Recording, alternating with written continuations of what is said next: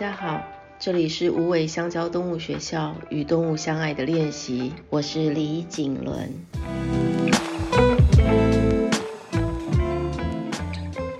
练习二，线条也有很多表情的，今天我们来练习一下线条吧。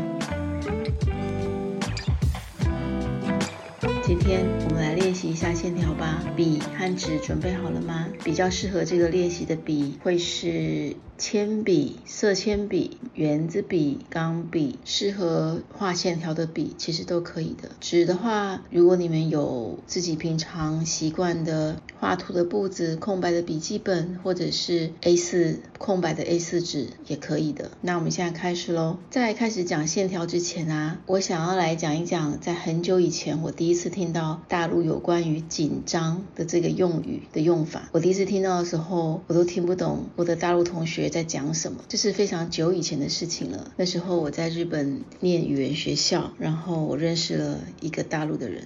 我记得他那时候在班上的时候就说，跟着另外一个同学说他的家里的酱油紧张了。我以为他在开玩笑，我说哈，酱油紧张了。后来我才知道，原来他们说酱油紧张了的意思是酱油已经快要用完了，所以需要买了。那时候我真的就是心里一直把紧张这个词不停的套用在我日常生活的所有的事情上，边套用呢，自己就会边笑，就会觉得很有趣。因为在我的语言使用习惯里面，如果要说酱油紧张了，其实就是把酱油拟人化了，是不会想到是酱油要没有了这件事情。那这个事情和线条练习有什么相关联呢？唯一的相关其实就是我们把一个习惯的感觉用在一个不习惯的事物上，造成一个很有趣的新鲜感，就是。练习着一个不熟悉的语言对应组合，然后再产生一些新的想象。练习线条也是这样，就是平常呃，你顺手拿笔起来写写字、画画东西，画出线条这件事情是很直观的。那个当下想要用粗的或是细的线条，就是一种直觉，不会想太多。可是现在今天我们来想一想看，线条是不是可以有一些表情呢？先专注的面对自己的纸，然后拿着笔，什么笔都可以。我们现在先来，嗯，画画看一条很紧张的线，想想看，很紧张的线会是什么样子？那现在我们再来画一个。一条很轻松的线，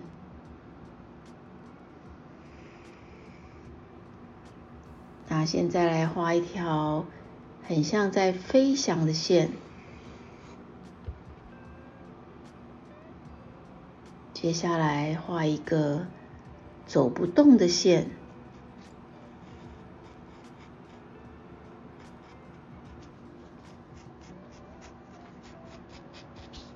好来画一条很臃肿的线。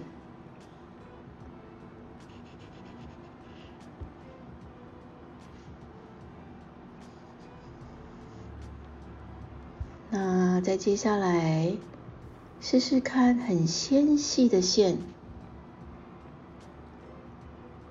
发抖的线怎么画呢？蹦蹦跳跳的线呢？这些线你都画好了吗？我再说一次哦，我们刚刚试着画看起来很紧张的线，又画了一条很轻松的线，走不动的线，很臃肿的线，纤细的线，发抖的线。蹦蹦跳跳的线，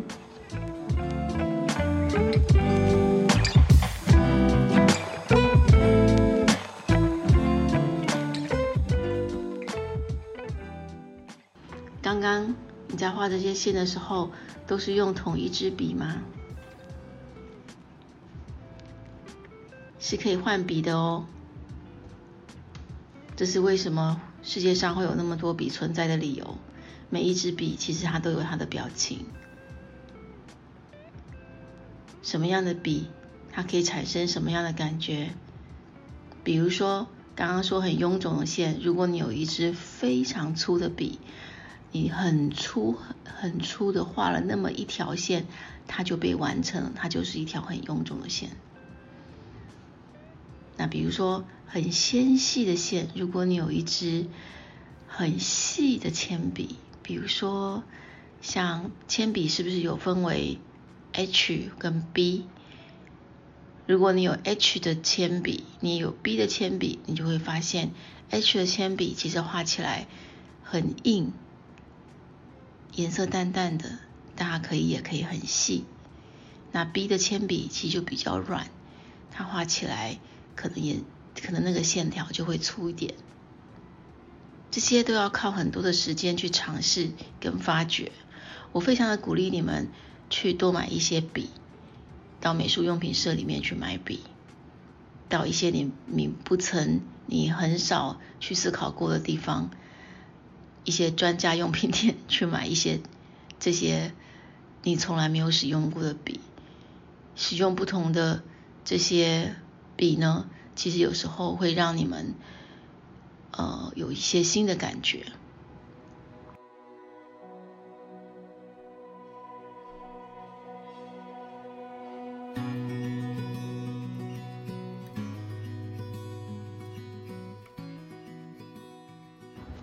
好，刚刚我们画的是专注在纸面上，然后请你想象着那些线条感觉所画下来的线条。我们现在要再来试一个另外画线条的方法，就是你现在环视你的四周，看一看你四周的所有的东西，比如说窗户、台灯、植物、盆景、铅削铅笔机、你的书，看一下你眼前的电脑，看一下你的杯子，也许有还有。可能还有宝特瓶，你的门，你的充电线，这些，它们是不是其实都是用线条组合成的呢？你看的这些物品的边缘，它们其实都是线条组合成的。现在我想要请你，也是一样，随意拿起你觉得最适合此刻心情的笔。然后你试着画画看，你所看到的所有的线条，它也许只是窗户的一段，或者是它是一个门框的一段，或者它是一个宝特瓶的一部分，或它甚至只是你的脚，或者是你的手，或是。你也或者是你现在正在画你的呃一个，比如说计算机的边缘。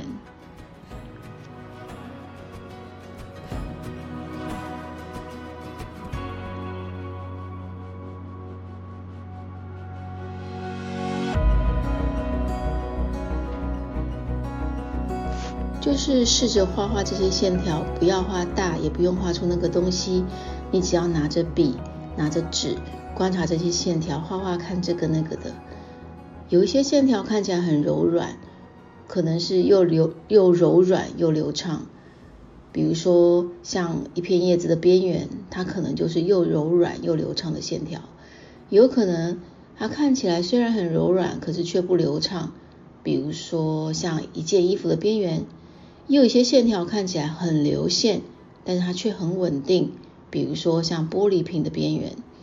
还有有一些线条看起来是硬邦邦的，比如说像是门的边缘。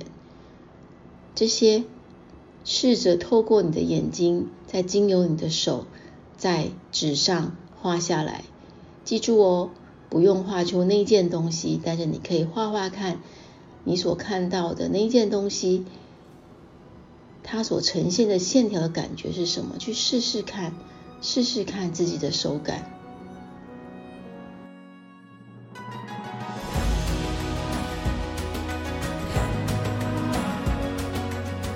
这些都是线条的练习。不管是第一个我们加诸表情的这种感觉的线条的练习，或是后来我现在讲的你实际观察你四周的物件所寻，就是你所找到的这些线条的练习。